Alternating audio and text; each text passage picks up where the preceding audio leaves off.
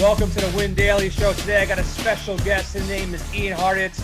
Ian, you've kind of worked in this industry for a long time, NFL expert. I go to you for my plays, I'll be honest. I always got to see that helicopter report come out on Twitter. So talk about how you got started, where you got started, and where you're at now. Yeah, man, appreciate you having me on. So pretty much my whole life, you know, time I was little, just it's all been around football. I got a letter from Bill Belichick in my room where I was sending him plays when I was like eight years old, trying to suggest things he could do at Troy Brown, you know, to do something different. So it's always been the game of football for me that I was obsessed with. You know, middle school, high school, got into college uh, playing playing football. It wasn't anything too special. I was a Division three linebacker. Was never going to the league or anything like that, but love the game. And you know, I, after I got my, my second concussion, I, I knew I wasn't going pro. Decided to you know take care of the brain and just go do something else in my life. And uh, yeah, so once I quit the game, lasted about a mo- about a month before I just missed it. You know, I had a whole bunch of time in my hands.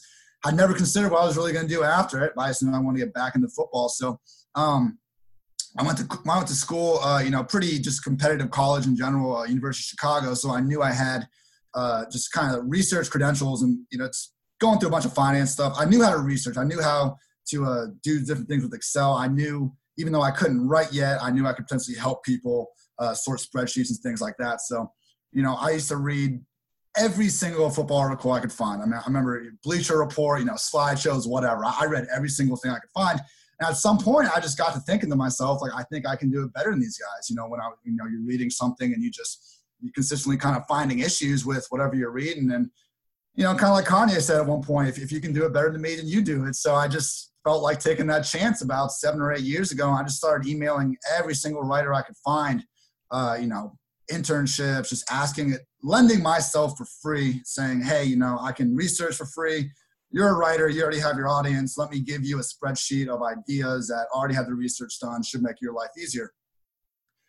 Barely anyone ever emailed me back. I must have sent 50 of these things. And only guy that really got back to me was Jonathan Bales. He's a founder of Fantasy Labs, awesome guy. He did over 2,400 push-ups a couple weeks ago, so he's he's got a lot of things going uh, for him in his life. But pretty much first year, I did nothing except send Jonathan, you know, spreadsheets of ideas and stuff every single week. And after that, you know, I kind of proved my worth. He got me going with some different things, and he let me start writing on my own, which was great. And you know, I don't have a journalistic background. I pretty much learned how to write just from reading a bunch and a bunch and bunch of articles and kind of deciding what worked best for me and what worked best for others. But it's also just doing that consistently. I mean, I've now been, you know, coming up with ideas, researching ideas, writing ideas, you know, coming out with this process every single week for pretty much the last seven or eight years. I mean, even when it's off season, when it's April, when it's May, June, there's no football being played, but there's unlimited variables we can study and do. So, you know, getting him with Jonathan, doing things for him. When he started Fantasy Labs, was in there, work companies like four for four just the grind, man. I mean, look, I had to do some baseball things along the way, some back end things along the way, some, hey, Ian, we have six hours of uploading this crap that people that are more successful than we didn't want to do. Happily signed up for it. Luckily now I don't have to do as many of those things anymore, but uh, it was just how I got to where I am today. I think it's a mix of loving football and realizing that, you know, there's light at the end of the tunnel. That you, you shouldn't necessarily not do something just because you don't want to do it that day. You know, try to keep the long term view in mind. Uh, you know, I didn't worry about working for free because I knew that the if I did a good job, if I achieved my goal of what you know I was trying to do there, there'd be paid opportunities down the road. So every situation is different. You know, this has worked out pretty well for me. With that said, there's still you know plenty of people out there, and I'm still chasing. So uh, you know, it's just I'm trying to be the best football analyst in the game, fantasy football, regular football, whatever. I've been trying to do that now for the last seven or eight years. We're not there yet, but I think we're getting closer. So, listen, you dropped a lot of knowledge. What I took from just that is you used to send letters to Bill Belichick as a young kid, which I thought he was awesome. kind of like me, baseball was my first love, and once I knew I couldn't, I wasn't going to become a major league ball player. I shifted over to having fun in college and then from there, it was the entrepreneurial in me that was always about to break out. So when I saw Daily Fantasy Sports pop up, DraftKings or FanDuel heard the commercial, I'm like, this shit was made for me. Like you're you're putting competition, sports, and money and business all in one. And you know, I I started on the opposite. Well, on the opposite, I'm like, I just got to start playing, learning, learning, willing to lose money. And in my book, I wrote like, there's nothing like playing daily fantasy sports where you're putting in 50 hours of research a week minimum, if not more. You're putting your own money up, and then you can easily lose. And to put in all this, like you just said, willing to work for free because you know what's going to happen in the long run will pay off. Like in DFS, it's not only working for free, you could potentially lose money doing something. So it's like you're going to work for a week, you're putting in all this work, and then you got to pay your boss to work there. So it's the same kind of ideology and mindset, but we both have the same vision in mind that, you know, you keep working at something and you put so much passion behind it and you're not looking at it short term. Like when people approach me, I give everybody an opportunity these days. If someone says, yo, I want to write, all right, show me what you can do. Write. Send me an article. Let me check it out. Okay. I'll put it up on the site. Send me another one. See what the opportunity is really about. See what they're about. So I always know that I'm not the smartest guy in the room. I want to surround myself with a guy like yourself in the NFL, get a mirror image of you for MLB, for NBA, so you can all teach me how to dive in. So, but your mindset, I didn't even know it going into this interview that would be so connected to similar mindsets, but you have it, dude. You put the work in. You're not short minded. I always ask people, are you in this for short term money or do you want to build a platform and build your name and build your brand within the industry?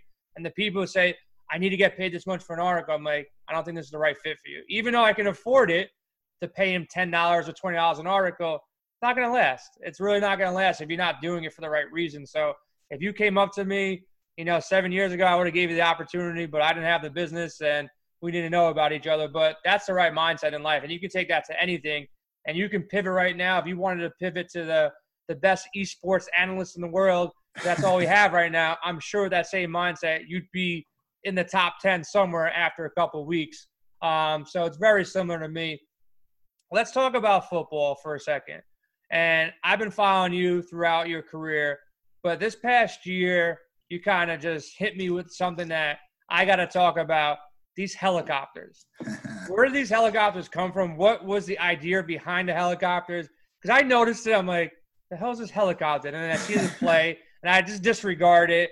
Then I'm like, yo, Avi, yo, like my guys work for me. I'm like, you see this guy? You know, he's dropping his helicopters every week, and some way, somehow, this random dude, number two or number three receiver, goes off for like 120 and two touchdowns. I'm like, we got to start playing these guys. How did this start? Oh man, the helicopter. So I owe that to the Los Angeles Chargers Twitter account. Actually, it was week one of this last year of this last season, I was just all over DeSean Jackson. I think he was like 4,300 on DraftKings or something ridiculous. It was just like every single thing was perfect for the guy. We knew he was starting. He just got paid a shit ton of money. They needed a field stretcher. We knew he was gonna be out on the field. We knew Wentz was healthy. He was playing the Redskins, who have a bad secondary. Josh Norman's one of the slowest starting cornerbacks in the league. Revenge game DeSean Jackson's like one of the greatest things we've ever seen over the last couple decades. And it was just everything lining up from Djax, you know, because again, DFS, you know this as well as I do. You can know all, all you want to know about the sport, but you also got to know pricing, bankroll. There's so much that goes into it and just on field. But everything was set up for DeSean Jackson. I'm sitting there on TweetDeck in the morning, news rolling in, and you know, I always send out a bunch of tweets in the morning to kind of, you know, we, we write so much during the week. If there's more information that I've written, that's cool. I want to get it out one last time, sending out Sunday morning. So just wanted to pound in DeSean Jackson as much as possible. And I see the Chargers Twitter account send out a helicopter and says like just dropping in to say, you know, we got some deal that expires at noon or something. And I was like, ooh, I like that helicopter. So went ahead and uh, copy pasted the helicopter and said just dropping down to say DeSean Jackson's going for 100 plus and two touchdowns today. Well, the guy freaking did it and uh, went ahead and I think rolled it back with Hollywood Brown. Didn't work out. Went with Curtis Samuel. Kind of got there halfway took a couple weeks off, and then when people started really realizing it, we had a four week stretch. It was like Derrick Henry, Marlon Mack, Golden Tate. Uh, someone else got there, and it, it was just hitting a lot. But it's like the helicopter play. It's just it's meant to be a really really good GPP play that I think is going under the radar. You know, I'm looking at projected ownership. I never. It's I try to always leave out anyone that's top five projected ownership or projected points. That's easy. Anyone can say Saquon Barkley is going to have a really good game when he's facing the Panthers or something like that. But you know, it was guys I was looking at that I was going, okay, check, check, check, check, check, check. Why is more people not on this? So, you know, trying to figure it out. Yeah, sometimes you look like an idiot. I said Kenny Golladay, you know, even though Stafford was out, was gonna have an awesome game. He didn't. Next week he does, but you know, I said the wrong week. So I was wrong. So it is what it is. You know, we're all gonna be wrong on stuff. But hey, if you really believe in something, make your point known. And I've, I've found that, you know, when I really believe in something, if I want people to really see it, you put a helicopter out there, people tend to pay more attention. nah, smart, man. Really smart, creative. I can't, I can't figure out Twitter. Twitter is something I'll never figure out, but the helicopter definitely works. I'm assuming you're bringing it back, or maybe you're bringing it, bringing something stronger, a tank rolling through this year, something like that. but I like to play. Now let's talk about NFL research from a DFS perspective. Um, and I also want to know what's been your biggest DFS hit. So answer in a two part question, but like when do you start your research for the week? I'm assuming you started on Monday or Tuesday. And what is your process? Because out of all my sports, I'll be honest with you, NFL is my my least profitable sport. I think there's so much variation. If I had one fantasy superpower, it would be to get into coaches' minds because I never have an idea of what they're gonna do. Because if if I did, I'd make a lot more money, but I don't because they're looking at the same stuff we're looking at, and the coaches are looking opposite of each other. So if they know they got a weakness, outside of the Arizona not being able to cover a tight end for like the past three years, everything else is like a free for all for me. Like I really don't, I don't see things so clearly from week to week.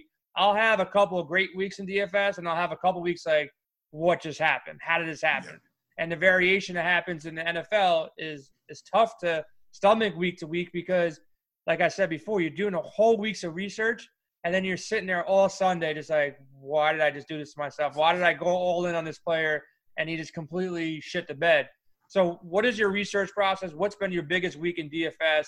And how do you get into these coaches' minds to really separate the noise, all the talk, and all the, the stuff that you think is going to happen? And then, you know, these guys did it. Tampa Bay running, oh, we're going to start this dude. He's going to be the guy this week. And then he doesn't even get a touch. Like, how do you get through all that? It's really, really, really hard, man. And it's such a small sample size. Like that's the biggest issue at all this. We have a 16 game or 17 week regular season for the NFL.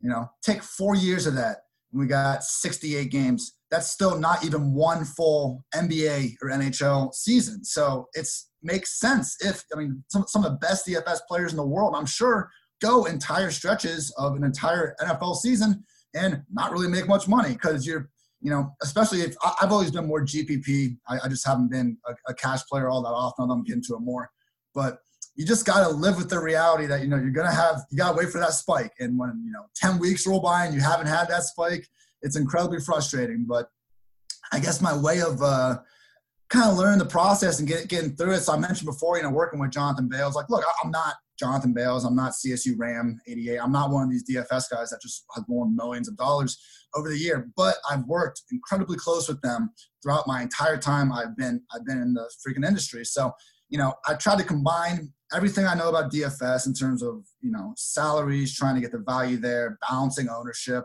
Uh, kind of you know not chasing price increases from the week before try to chase guys that have a major decrease in salary taking guys that are cheaper relative on DraftKings to FanDuel, you know, getting more exposure at different sites to help get you get you value over there. I try to balance everything I've learned with that with again just my pure love of football and everything that goes into that. And that's kind of where, you know, I think my articles are a little more unique because I do try to add both those things into everything I do. But basically from the time, you know, Sunday, usually like I wrote a world, we all have to do blurbs throughout the games, uh, kind of talking about, you know, usually 10 or 12 blurbs from each team, even the backup running backs and stuff. We got to mention what they're doing, usage, and all that. But once that stuff wraps up, I use uh, NFL Game Pass condensed games. They're usually about 35 to 45 minutes. And between Sunday afternoon, night, and Monday night, I get every game watched from the previous week before. I really pay attention and track uh, better ball touchdowns, uh, nullified touchdowns, um, drops, things that really just don't pop up on the stat sheet that could go overlooked. You know, a wide receiver could have five targets, three catches, 20 yards. And if all you do is look at the box score, you're going to say that guy sucked. But maybe two of his targets freaking were bombs that he just missed. Before Will Fuller's three touchdown game this last year, he had like two just complete bombs where he had broken wide open and Watson missed them. I mean, people, you know, joke about Curtis Samuel and his air yards. Like, there's a reason why Josh Hermsmeyer's air yard model has been so predictable. Guys that are getting deep targets down the field, they're going to hit at some point. Again, follow the opportunity. Don't necessarily chase, you know, okay, AJ Brown, yeah, he's a fucking baller. Like, good for you, AJ. But it's really hard to predict when guys are going to get three or four targets that they're going to turn into 100 yards and a touchdown. So you're going to be wrong on that. There's going to be times, like you said, where a coach says this. I remember Bruce Arians finally, like week 13, Ronald Jones is our guy. He's earned the job. Ronald blows a pass protection first drive of the game and doesn't touch the ball Done. the rest of the week. And you know, there's going to be people out there after you touted Ronald Jones that are going to come at you and say, "What the heck, man? You're an idiot." But you just got to again try to stick to the process and just try to cover every single thing that you can. And I have found that you know Twitter can be a um, unruly place. People aren't always the nicest, but in my experience, at least, you know, I really do try to think out everything I'm doing, give you know the po- possible positives and negatives. I, I have found that people are generally uh, nice when they come back. My worst call of last season was fading Breshad Perriman, which sounds so weird to say that was my worst call. It's just been so right for years. But you know, it was after Godwin and Evans were out, and I was just like, it's Perriman. How can Breshad freaking Perriman be chalk? It's Breshad Perriman. Jameis's quarterback, the guy who's going to get 10 plus targets. You don't fade guys getting 10 plus targets no matter what you, your preconceived notions might think about them. So, you know, I'm, I'm far from perfect. I'm trying to learn every single week. But, you know, through my articles, I truly believe like just the process of writing articles, it forces you to really organize your thoughts and kind of, I've learned to kind of chase the, the questions that pop up in my mind. But so throughout the week, you know, I'm starting uh, next year a quarterback article. I'll go out on Monday. You know, kind of three quick facts about quarterbacks, trying to kind of figure out home away splits, how they uh, you know work when they got lofty spread, uh, you know, dual threats, all that. Running back report. You know, the days of having workhorse running backs are pretty much gone. There's only three or four guys in the league that play 80% snaps. So every Tuesday I release an article that goes through every single backfield, breaking down the committees um, also doing that can help in season long in situations where, you know, we were talking earlier um, previously about this Memphis running back, Antonio Gibson, how even if he hasn't had the true experience as a three down back, he has the rushing ability, he has the receiving ability to theoretically be a three down back. Knowing what backups have that in their skill set to eventually be that guy is huge because we see all the time on like the biggest values in DFS end up being running back gets hurt, the backup's like 4,500 and he usually becomes a lock button in cash. You know, sometimes those guys do inherit the 80% snap roll and they have 20 plus touches and you need to lock them in the lineups. Other times they're actually in another committee with someone else. They haven't even earned the coach's trust and they end up, you know, being 40% owned and not doing shit. So there's that. I've been writing wide receiver cornerback breakdowns for three years. I mean, look, people really want to say like defenses don't matter, running backs don't matter. It's just lazy. I mean, I, I those notions at their core aren't wrong. The idea that running backs don't matter just means that there's more than 32 very good players on this planet that you can plug in. There's no need to pay a lot for one when you can get another one cheaper. And the idea that defenses don't matter, I think, is just more of a notion to like our ability to judge them well enough for it to matter is in question. But in my opinion, like if you're just to ignore that, that's ridiculous. Try to get better at it. We might not know enough right now, but if we keep looking at it week after week after week, we will. You know, I have found success with wide receiver and cornerback specific mat, uh, matchup data where, look, there's only Stephon Gilmore, Darius Slay are pretty much the, and Jalen Ramsey, only high frequency shadow cornerbacks that chase dudes into the slot. So, you know, I'll be reading someone's analysis on a wide receiver and it's like, oh, you want to fade him this week. He's facing Patrick Peterson. That's a terrible matchup. Yeah, it might be a bad matchup, but if the guy plays half his reps in the slot and he's not even going to see Peterson, you know, that's fine. And that's when we can use that to our advantage and we take a guy that's only got three or five percent projected ownership, know that he's got a better matchup than the public thinks, go on from there. So wrap it all up. I got a cool article I like called a, a mismatch manifesto, where I actually combine defensive and offensive uh, stats, pace, uh, pressure, things like that. Because look, every, every time we talk about anything in football, it's like, why is this a good matchup? We say, oh, it's a great run blocking offensive line facing, you know, 32nd ranked defensive line, but it's always two stats. We don't just have one way stats to kind of help show matchups. So that's kind of what I attempt to do there.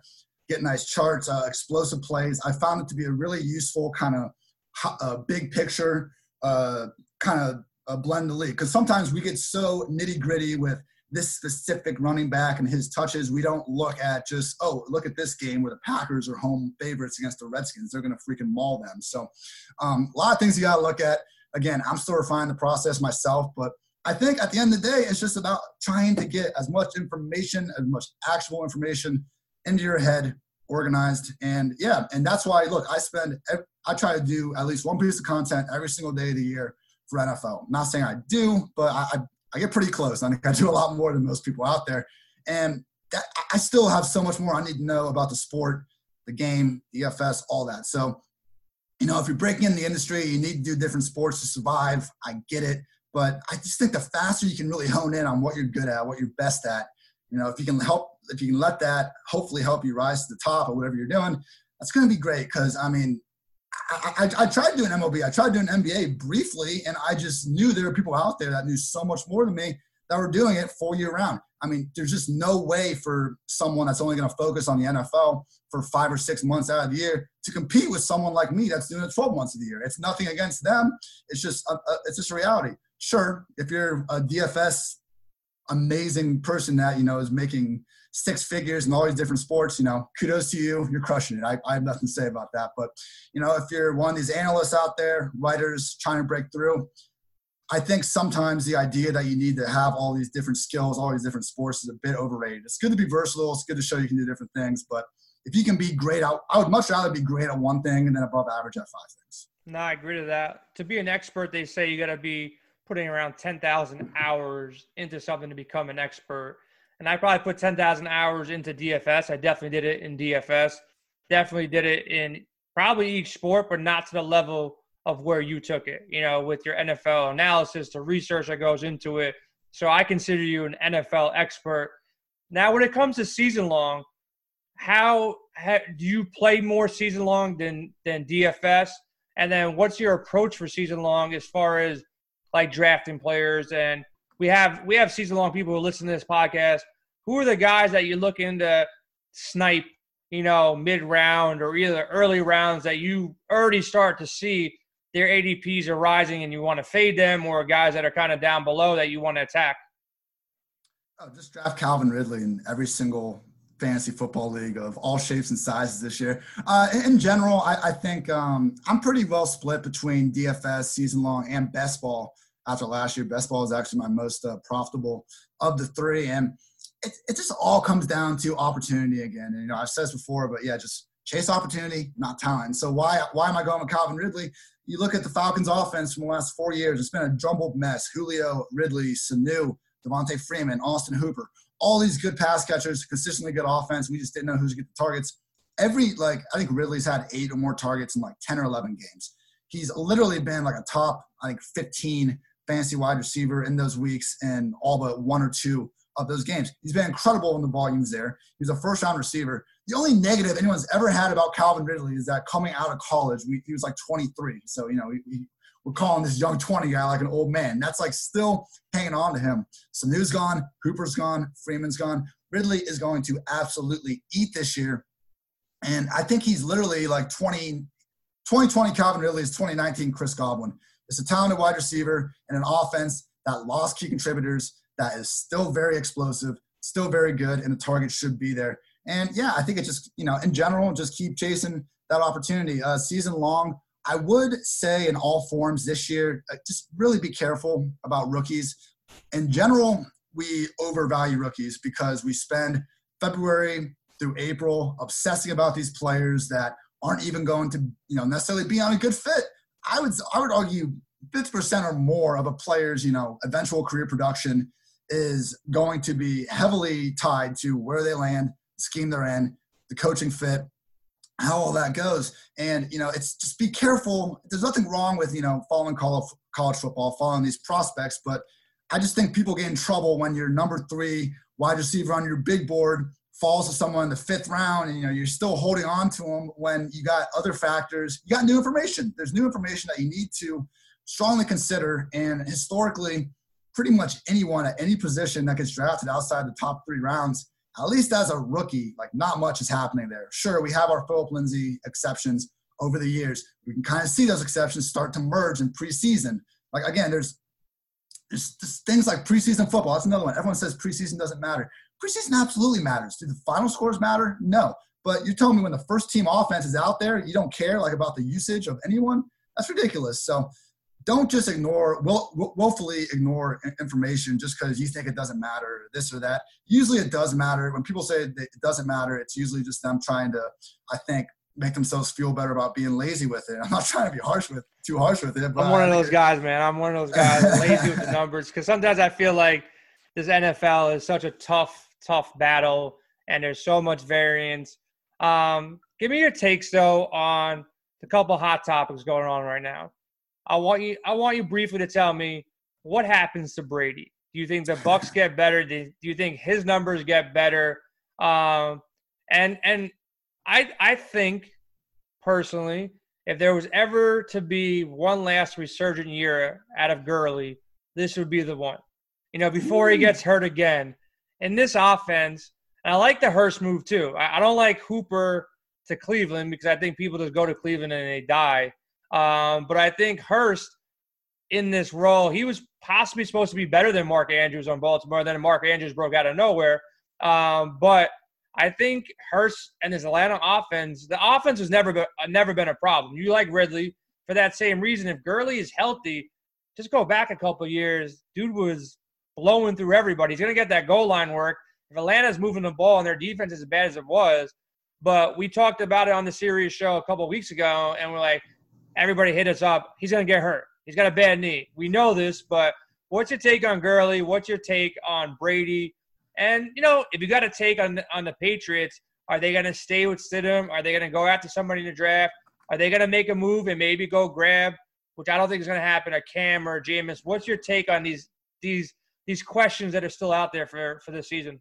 Yeah. So first on Brady, look, the Bucs are in a pretty good position. Their defense quietly took a really big leap forward last year. Just having Barrett, JPP, Suh on that defensive line, they were able to get good pressure. And you know, their secondary still isn't there yet, but they have been good about drafting a bunch of cornerbacks over the last few years. We're finally seeing guys like Carlton Davis, Jamel Dean starting to make some plays. So, uh, you know, you got Lavonte David, Devin White in the middle. There's finally a good amount of talent on this Tampa Bay defense it's just tough, man. I mean, I don't think the Bucs are any better necessarily, or any or a better Super Bowl bet than the Indianapolis Colts. I just think that both teams, you're taking an aging quarterback, putting him in a new system. You theoretically got the weapons. I, I, think obviously the Buccaneers have much better skill position players than the Colts, but the Colts offensive line is much better, I think, than the Buccaneers. Defenses are both talented, but a little bit unproven. So it, it's interesting. The, the problem is like I just I don't think Brady at this point of his career is good enough to kind of rise a lesser team like the Buccaneers over a better overall team like the Saints. Brady wasn't washed last year. It's not like that Tennessee game was just him missing one open wide receiver after another or anything like that. But that said, I mean, this is still pretty much back-to-back seasons that we've seen Brady just not have that same elite ceiling we got, we got used to seeing. We did not, as a collective community, give nearly enough, uh, I guess, thought process to the fact that Gronk was leaving.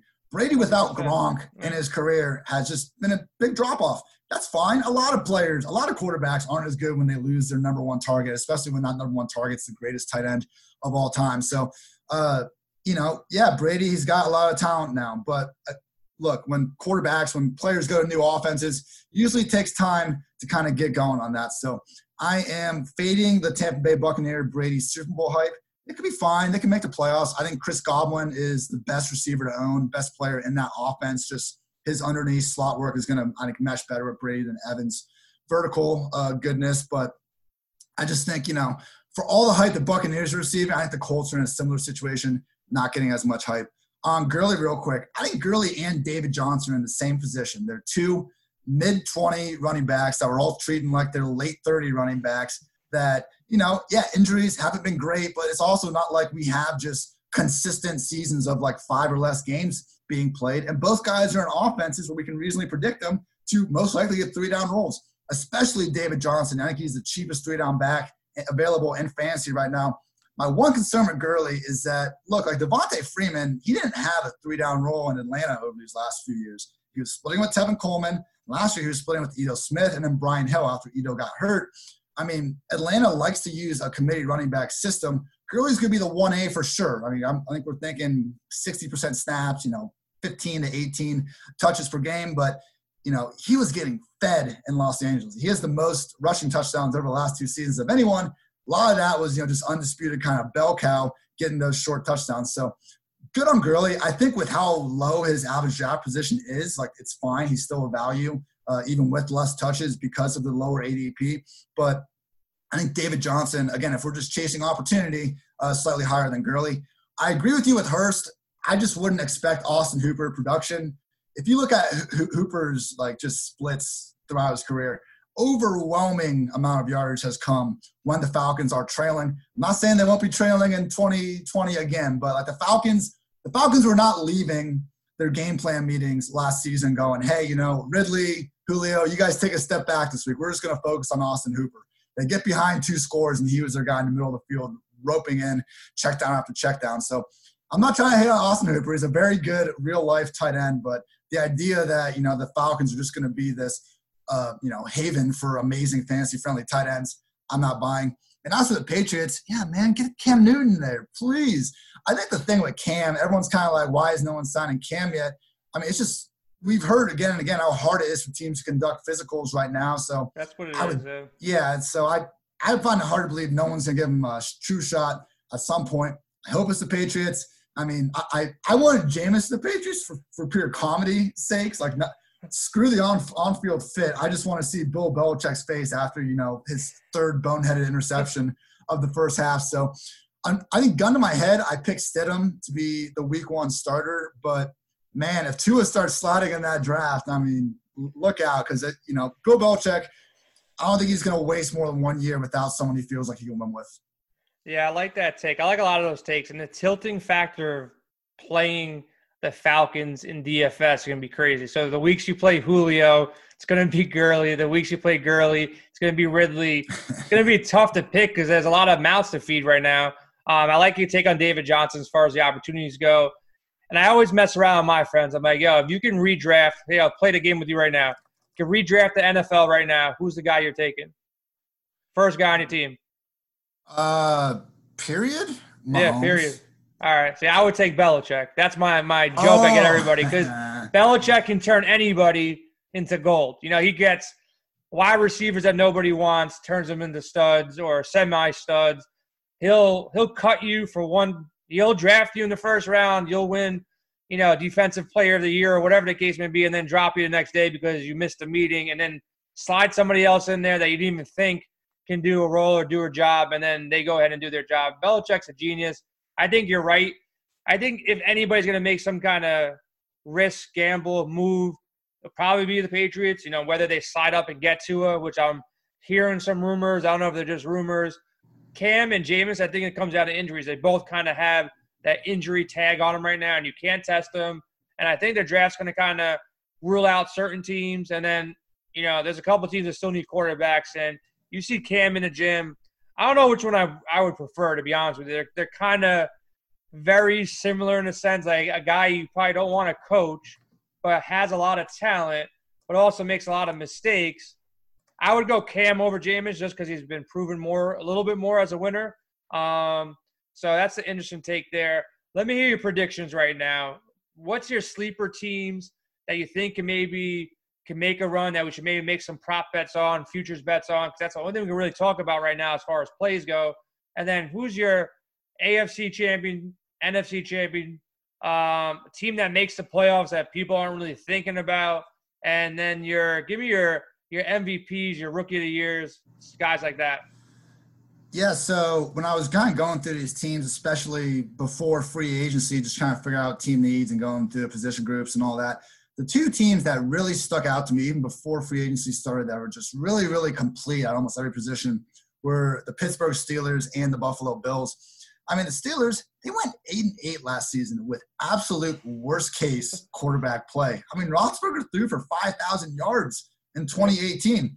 Yes, I, I, saw the picture where his beard, you know, down to his belly button. He doesn't look like he's in prime game shape or anything. It's risky to be banking on, you know, an aging quarterback like this, but got that defense. Juju, Diontae Johnson looks like a year two stud potentially. James Washington was doing his thing at the end of the year. Eric Ebron was a good ad. I know he drops the ball, but guess what? He catches touchdowns too. Still got some running backs. There's rumors they're going to take someone like Jonathan Taylor. I mean, I know the Ravens are rightfully stealing noise in the AFC North, but Pittsburgh, if they go on a run, I think they have the offense and defense uh, to make a lot of noise. And really, same thing with the Bills. I mean, we saw last year, like, yeah, they lost to the Texans. That wasn't great. We saw Josh Allen, you know, chucking the ball over his head in one of the most important moments of the season. But like they have this ceiling to make noise and make a run. Joe freaking Flacco won a Super Bowl and went on an incredible four game run and got it done. Josh Allen can do that. I wouldn't bet my life that he will. I mean, I'm saying take the Steelers over the Bills, take several teams over the Bills. But again, all three levels of defense, very good. Uh, second year of their O line, they have all five offensive line starters back. That's huge. Adding Stefon Diggs, now John Brown and Cole Beasley are extremely overqualified number two and number three receivers. You know, Devin, Devin Singletary and Dawson Knox. I mean, they have good pieces everywhere on that Buffalo team. I really like uh, what they're doing there. As far as picks, AFC, NFC, um, I just talked about those guys. I do like the Ravens and Chiefs more than both of them, so I'm not going too far uh, off the chalk there. I got Chiefs over the Ravens. I'm just not betting against Mahomes when the only thing we've seen stop the guys the ill-timed offsides penalty in pretty much two years of action. And NFC, after the Saints, man, I'm just looking at the Eagles, and I don't know who's really a more complete team. You know, I know the 49ers fans are going to be up in an uproar, but at the same time, like – we, we've seen Jimmy G. He needs everything to be perfect around him in order for him to be like an above average to very good quarterback. We've seen Wentz just play like an MVP level before. And anytime you see that, I mean, that's in their range of outcomes now. It's not like, uh, you know, a situation with someone where we're predicting them to make a leap. We've seen Wentz play at the level we need a quarterback to play at to drag their team to a Super Bowl. What's been the Eagles' problem over the year? They cannot stop number one wide receivers pretty much ever adding Darius Slay, Nickell Robey-Coleman. They even helped boost the defensive line with Javon Hargrave. Love the Eagles' defense. And their offense, I think they're going to add another day one or day two receiver. Assuming DeSean Jackson and Alshon Jeffery don't just randomly miss all 16 games with injuries, all of a sudden you got a nice little offense because you still got Sanders, Ertz, and Goedert as solid dudes there. So, gun to my head, I would go Chiefs over Saints in the uh, 2020 Super Bowl.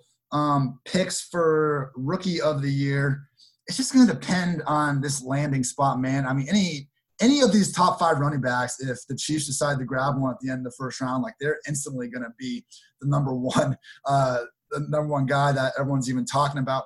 I will say, um, Graham Barfield, who uh, is just awesome, awesome analyst. Uh, he's he's saying Clyde Edwards uh, Helaire from LSU, best pass catching, best catch.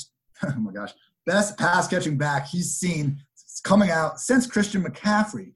I mean, that's a huge compliment. Clyde did catch, I think, 50 plus balls at LSU last season.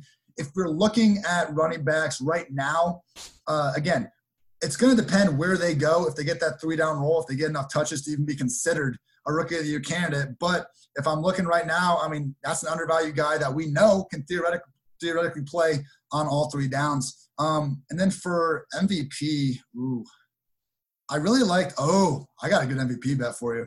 Matthew Stafford. the line. Uh, this is, you gotta go deep here. Tell me how the Lions gonna make the playoffs first, because you can't win the MVP without making the playoffs, right? Yeah, but why are they not going to? Everyone just goes, "They're the Lions, they're not going to make the playoffs." Hmm. well, that, that, that, that's everyone's answer to it, and you know, okay, we'll I'm see. I'm a Stafford my, fan. I think he gets a bad rap. I think he's got the best, one of the best arms in the league. So I, I can get behind Stafford, but sell me on the Lions as an overall team because that, that's my my stumbling block right there. So after eight weeks, Stafford played eight games last year, broke his back. Now we're, we're taking a leap of faith that a 30-something quarterback coming off a broken back is going to be okay. So I understand you got to take a leap there, but I mean, think about those lines. I think they were three, four, and one after those games. They had the Green Bay robbery early in the year. That was just a should have been a blatant win. They had that Chiefs game where they fumbled on the one yard line, got taken back. They should have won that Chiefs game. Shoulda, woulda, coulda the Lions were playing in the first half of last year at a playoff level. Stafford, any MVP debate was Stafford, Lamar Jackson, and Russell Wilson at that point. Stafford set career highs in everything in his first year with Darrell Bevell.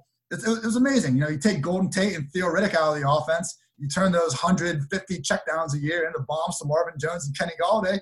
Good things happen. Whole crew's back. Uh, ideally, the offensive line gets a little better. You know, that's a little bit of an issue. We need to be better with with Stafford. I'm, i get it. But on defense, you know, we always talk about know these, you know, every time there's a great defense, you go, well, defense, you know, year to year is not that consistent, particularly turnovers. If there is like offense versus defense, I think we can reasonably expect a bad defense to go from good much more than we could say on the other side of the ball. And, you know, we did see them throw, you know, a lot of money at different guys around the league, a lot of former Patriots. They should know Matt Patricia's system well enough.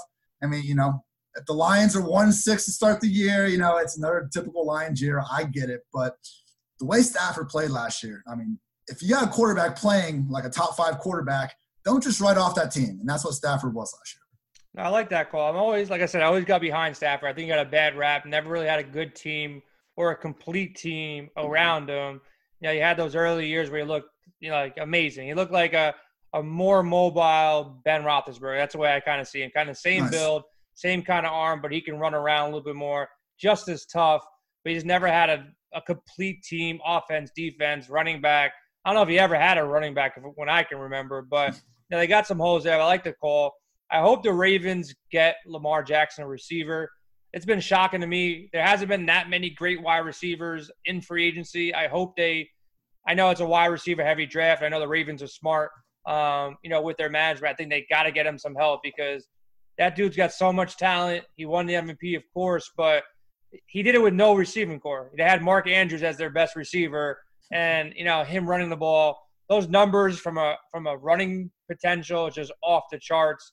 Um, what's your goal going into the season from a from a DFS perspective? I know you're you're so focused on the back end, and you're so smart and you're so analytical. What do you have a goal coming up for this season? How much money do you want to win, or what do you want to achieve in DFS or season longs or best balls? What's your goal for this upcoming season? I don't really have a financial goal with it. I'm trying to perfect my process year after year, um, and and doing that, you know, me being full time with Rotoworld and you know NFL, it, I'm trying to pretty much learn every single thing I think I need to know about a slate every single week. I'm trying to do that uh, while writing, and you know, I, I want everything to layer on top of each other. Everything I tweet out is almost always an idea I get as I'm writing an article. You know, again, I think just the act of writing out your thoughts helps a lot. Even before like pod, I know I know some people just stick to podcasts. That's fine, but if you're gonna podcast, like still, I think it's just useful if you have a general idea of what you're gonna be talking about.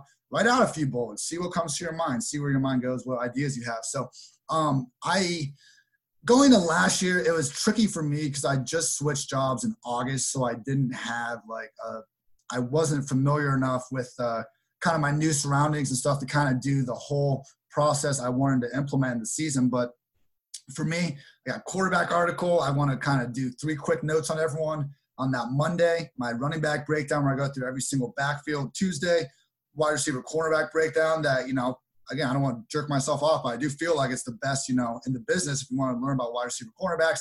That's out Wednesday. Matchup manifesto where I'm looking more broad team, uh, higher level stuff. That's Thursday. And then, you know, we talked about my helicopter earlier. I want to do a new article on, on Friday that goes through my four or five players that I'm considering for the helicopter, give a couple paragraphs about why I consider them to be, you know, this five check mark pick, why everything's lining up for them and why you should play them. So I really just want, my goal is that if there's someone out there that, you know, feels that I'm their favorite analyst, or they really like reading my stuff, if they don't pay attention to anyone other than me, I want them to be, you know, among the top 1% most informed football fans, DFS players, whatever it might be in the world. So that's awesome. Close I, can get to that. I keep on trying to ask you for your personal goals, and it's just you want to help people and you want to do it your way and have your process, which I can really respect. You're not a you're not an I guy. You're more of a team guy, and that's why you've been really successful with what you've done. So I think a lot of people can learn from that and you've kind of been, you know, portraying that the whole entire time. You know, I wish one day you'll be on our team and you could be writing for us and helping our guys out. I'm going to take some stuff from this this interview because sometimes during the season I'm running Win Daily. I'm control, you know, in control of 20 different guys writing all this content and podcasts and videos, and we have projection models and all this other stuff going through that I don't write. But I always look back. So I write for USA Today, so I was writing for their website. Um, I don't even write for our own website sometimes, but I write for them because they ask me to do an article. And I write that article like on Tuesday or Wednesday, submit it to them. And by Sunday, I usually forget about writing that article. And then on Monday, I go back. I'm like, why didn't I listen to myself? because you get this information on Tuesday and Wednesday, and you forget what you even wrote, and then by Sunday, I read your article, I read somebody else's article, I read all of our guys' article. We have a Discord chat, an expert chat that we're helping people out, and there's so much information that it's it's tough for me sometimes to kind of figure out was I right on Wednesday or am I right Sunday morning when the, the gun's to my head and I gotta lock somebody in at 60% of my lineups. That information changes so much from day to day and these conflicting reports that you all right, they're gonna they're gonna give him more, you know, target share, or they're gonna put him on the field for 60% of the snaps, or this defense is gonna this guy's hurt like the, the injury status one always throws me for a loop because yeah. there's so many times oh he hasn't practiced all week and then he goes out there and he has his best game of his career. Like so when was he injured all week long? How do you how do you figure that out? Like i would love to read an article from somebody who's really close enough to decipher coach talk. I think that's like the oh, one oh, yeah. thing that like if you could write an article coach talk i would put it up on a site in a heartbeat. Like what did Belichick really mean when he said this? Like, is there prior history when a coach says this? Does he really mean that, or is he just really playing chess with the other with the other team? Like, that's the part that I can never really decipher. You know, because there's so much information. When is too much information? Too much information. Sometimes I go with my gut usually, and that's when I'm usually the most right. When I come off my gut plays, whether I researched it or I watched something on film or I, I read your article, I'm like, you know what, you made a really good statement here, and I really believe it, and it's the right statement. Trying to hone in on that gut feel is is always a challenge for me, and I think a lot of people challenge with that is like, how do you lock into that one play when, you know, ownership's a good thing, but it's also scary when you know you're you're on the five percent side and everybody's on somebody else. You know, whether you're on Golladay and everybody's on, say, Saquon that day, whoever it is. It's tough to say no. I'm going to go against the pack, even though you're feeling it it's a tough decision to make, you know, when you got a lot of money at risk. So that's the thing that I would love to understand, like when to trust your gut and what are these coaches really saying? So one thing I've really learned, like I think it was maybe 2016 or so, Aaron Rodgers got hurt and Brett Hundley was coming in to be their quarterback. And I went through, I watched every single pass Hundley had thrown in the NFL, read his old, you know, NFL combine stuff, scouting report, all that. And I was like, this guy is not it. I'm out on Brett Hundley. And you know this works. Like when a quarterback goes down, you get the backup, they're 4,500 or whatever on DraftKings. Like they're going to be chalky. So it's a very big decision you got to make if you want to eat that or if you want to fade it. And in this instance, I was right. But the problem was I doubted myself. I ended up having Hundley exposure because really smart guys I work with that I respected, that I still respect, were in on him. But once I missed that, I was like, I don't want to be wrong because I didn't trust myself. I'm if I'm wrong and I trusted myself, at the very least, I can figure out why I was wrong, improve that part of the process, and hopefully get better in the future. Man, like this last season, I took it to the most extreme yet. Like I, I literally read and listened to under five like podcasts or read. I, I don't read other people's stuff because I, again, I got to put in the work. So I'm, if I'm not going to read other people's stuff, I better, you know, look under every single rock there is, look at every snap count, watch every single play, you know, try to do every single thing, but it keeps my head clear when that's happening. So when I'm trying to make a decision on something, I don't have five other opinions jumping around in my head as from someone else. So it's tricky. I do agree with you. I think you got to go with your gut to an extent. Just try to do everything you can to supply your gut with the most information possible. And if you can avoid, uh, you know, having contrasting opinions, uh, that's all the better. I realize I'm blessed to be a full time NFL writer. Not everyone has the time to do all this stuff, obviously. So my suggestion would just be, you know, don't read 10 rankings columns and kind of digest all that information. Try to learn who, who do you think is the best. If you think, you know, Evan Silva is the best writer out there, like read Evan's stuff, focus on that. If you disagree, that's fine. At the very least, at least you're only, you know, you're working with your opinion, his opinion. I think just trying to keep that condensed so you can get better in the future will help. Because if you just keep if you just keep trying to latch on to someone else that's going to lead you to the promised land, it's it's again you're now you're short term. It's just not going to work out the way it will. So it's tricky, but trust yourself and again just try to surround yourself with good people and good information.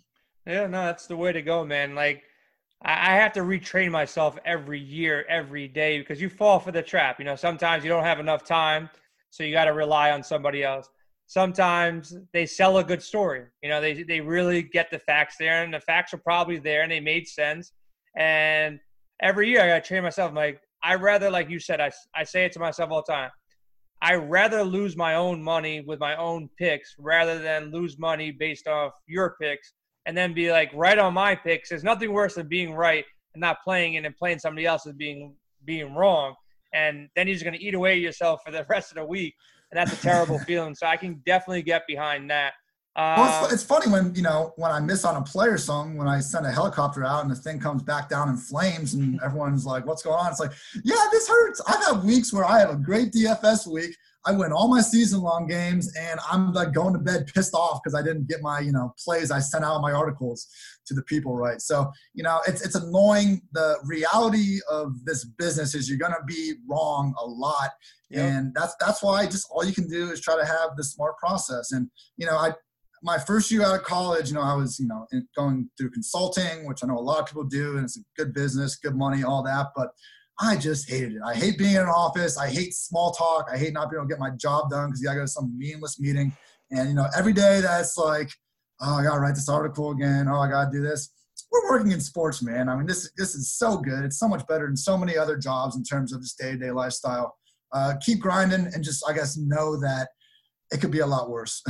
no, yeah, I'm, i think this quarantine kind of helps for that too. I think I I hope at least that a lot of people realize that maybe you don't need all the flashy stuff. Maybe you can take a pay cut. Maybe you can find something that you can whether you do it from home or you do it on your own. I think that's a big thing. Like so this win daily mindset that I wrote the book about and the whole team about and we want we want good people around us number 1 but this mindset of taking these small victories and turning into a positive. So yeah, it's terrible right now.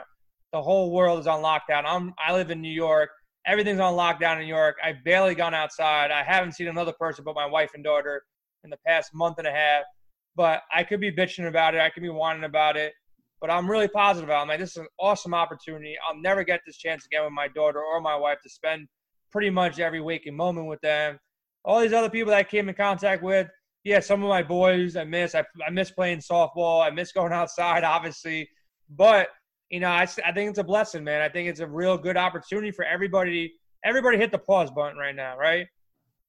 What are you yeah, doing man. with that pause button? A lot of people I speak to, they're bitching and they're whining about, oh, my kid's this, or oh, I, I got to go do this and I missed that. I'm like, this is a blessing, man. I get to sit home and do what I want to do, things that I couldn't get done before. I'm still not working out. I finally realized that it's just not a priority. Like I'm not in any way, shape, or form like putting as a priority. I always used to say it's an excuse because I don't have enough time. Now all I have is time. I got a treadmill behind me. I got a dip bar over there, dumbbells, and I maybe spent maybe like four percent of my time on quarantine doing something physical outside of walking. So it's an excuse. I know it. I'll I'll I'll, I'll swallow it and understand it. And I got to make the change. I got to make it a priority. But, you know, that win daily mindset is taking victories, even in your defeats. Like, as DFS players or writers, we're going to be wrong just as much as we're right, you know? Yeah. But what do we learn from it? And, you know, even a misstep, it's a lesson. If you can take something from it, it's really a lesson. That's that's my mindset on everything. I'm always looking at the positive. Even when some terrible shit happens to me in life, you know, when we started this business, Win Daily, I'll put it out there. Like, six months into it, we're in the baseball season, and my developer just ghosted me. And I have no technical skills to develop a website and deal with customer complaints, all that kind of stuff. And I'm like, for a good 24 hour run, I was like having a heart attack. I'm like, yo, what am I gonna do when people have problems on the site? Like, I don't know how to run our projection models to get it to be, you know, post on the site. But I overcame it, sat down, talked to a couple other people. I have probably a thousand times better developer now than I had before. That 24 hours where I was freaking out, like, what am I to do? I could have crawled up in a ball, in a ball, and like, oh, I just, I'm, I'm shutting down. I don't have anything right now. But you got to look at the positive, and it opened up a door to huge opportunities. Like right now, so many people are going to lose their job or going to be laid off, and the people that come out of it with the right mindset, they're going to walk into bigger opportunities, better opportunities. So when I think about Win Daily, it's that type of mindset and I see you have a lot of the way you're talking about team process, not really, you know, judging yourself based on the results from that day, but more about the process. You already have it, but what do you what is your mindset if you had a win daily mindset or, or you thought about it? What is your mindset that you kind of carry that's made you successful in life? Yeah, two uh, books I've read that really hung with me over the last few years was one, Extreme Ownership, which I think has a lot of similarities to kind of the mindset you were thinking about where like, look, there's going to be terrible stuff. Everything that's happening right now is terrible and unpredictable, and the people that are losing their jobs because of it, it's in almost every case, like there's nothing they could do about it. I get that. Shit happens.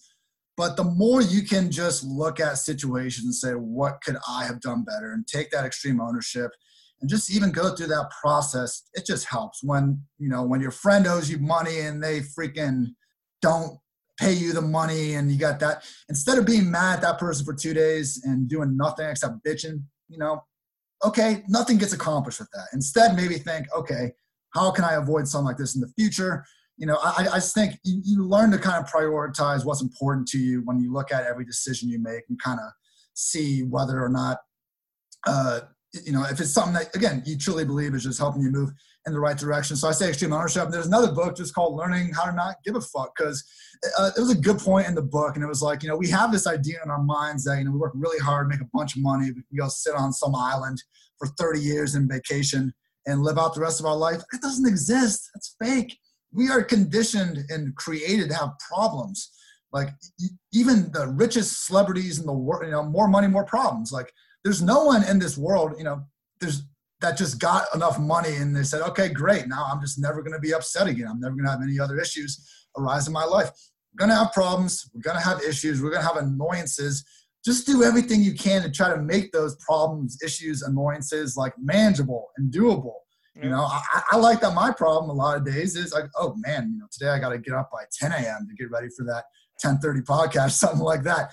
I mean, but just you know, I, I would find myself getting pissed off about things, you know, whether it's a girlfriend or this or that, and I'd stop myself and I'm just like, this is stupid. What am I even? Why am I wasting my energy on this? So you know, learn kind of how to not give a fuck because everyone has problems. We're going to keep having problems. You can be the best at whatever you're doing, and life is still going to suck sometimes. So, you know, maybe that's a negative way of looking at it, but I try to spin it positively. So, yeah, man, I think at the end of the day, it just comes down to working hard because if you're not working hard, then you're going to be wondering, what if? Yeah, no, a lot of a lot of those things you say, they're in my mind too, man. The harder you work, I believe the luckier you get. That's number one, hands down. I hate seeing people I consult for businesses. I hate people, oh, I'm not getting that promotion or I don't make enough money. And they do absolutely nothing about it. They don't fix their resume, go elsewhere. They don't work harder. You know what they usually do? They work less and bitch more. So that's what usually happens. And then what I find really funny is I tell people, hey, yo, check out this podcast. It really helped me. Right. And I feel like I'm on this level. I'll ask people above me, yo, check it out. They don't do it. I ask people below me, check it out. They won't do it. Read this book. No. It's like one out of 10 actually want to better their lives. And everybody else says, no, I don't have time. They make up every excuse under the book. And it's like, yo, you drive to work, just throw it on your car. You can listen to it. There's books that can read to you, but people don't want to listen to it or don't want to make those changes. And people are just lazy at the end of the day, man. Like you said it, like people say, oh, yeah, it's the best play. They looked at the rankings and that's where they got their best plays from. Like we have a guy, Nick, that's just, he's watching those wide receiver cornerback matchups. He talks about all that stuff. And it's not surprisingly, he had a massive year in NFL last year because dude was putting in more work than anybody else. So, you know, in regards to, you know, putting the work in anything, the results will come, man. And it's a long journey. Like I thought the same way. Like I want to retire by 30. Then I'm like, then I start talking to people who are older than me, like like my grandfather's like the worst thing I ever did was retire. I'm like, why? It's like every day it's harder and harder to work to wake up. Just simply wake up because he has nothing to wake up for. It's like, yeah. you know what I enjoy, enjoy, Jay? Like, my highlight of my day now is driving around. I'm like, shit, that just got really real. like, you don't want to be that guy because if you retire, and then I talked to my mentor and a couple other people, the best thing you can take from this is instead of retiring, you want to repurpose. So, say, you know, after, say you got all the money you want, you want to repurpose your goals. Now, you know, somebody like you, you're going to end up being like a, a high school coach for football or something like that. I oh, see yeah. that. Yeah, that's going to happen pretty Love soon it. for you. You know, that's going to be like in the next five years. Like when you got your money right, you got your family right, and you can focus some more free time on coaching kids. I, I can see that in your near future right there. You know, so like you got to repurpose. If you got the money, you got the wife and the family. Okay, what can I do to mentor people or teach people or give back to the industry that did so much for me. So I think that's what people don't see that repurposement of what you're doing. You need goals. Like even if Win Daily makes zero dollars, but every day I wake up and my team is hungry and they're pushing forward and everybody's getting stronger and better. It's not really about the money. Yeah, the money hopefully will come, the business will hopefully grow, everything will come with it. But that journey of waking up every day with a challenge, like, look, if I was on quarantine like anybody else and I didn't have something to be working on right now, I'd probably be bitching and crying too. Like, this is so boring. But right now, I'm like, yo, I'm working harder now than I did before because now I have every opportunity to do stuff that I want to do. But people, for some odd reason, they can't find that passion like you have with football or me having running a business, stuff like that. Like, now I just truly hope for those people they they find those things out. Like they they sit down and say, you know what, I want to write a book, or I I want to learn how to be a graphic designer, or I want to spend more time with my kids that weren't connected to me. Whatever the case may be, they got to figure things out. And you know, you you're you're a pretty young guy. I'm pretty young. We figured it out already. We know what we want to do, but willing to sacrifice things to get shit done. And you're to be successful with every, anything you touch, man. I really believe that you know, I've seen it from afar. Now speaking to you today, I believe it. I hope you're to be on our team soon enough. You know, doing some NFL, maybe do that uh, coach talk, you know, column for us on on Fridays or Saturdays, whatever it takes. But you know, where can everybody follow you on Twitter so they can see these helicopters come out soon? Yeah, appreciate it, man. Uh, we'll, talk. But yeah, find me on Twitter at iHartitz, I H A R T I T Z.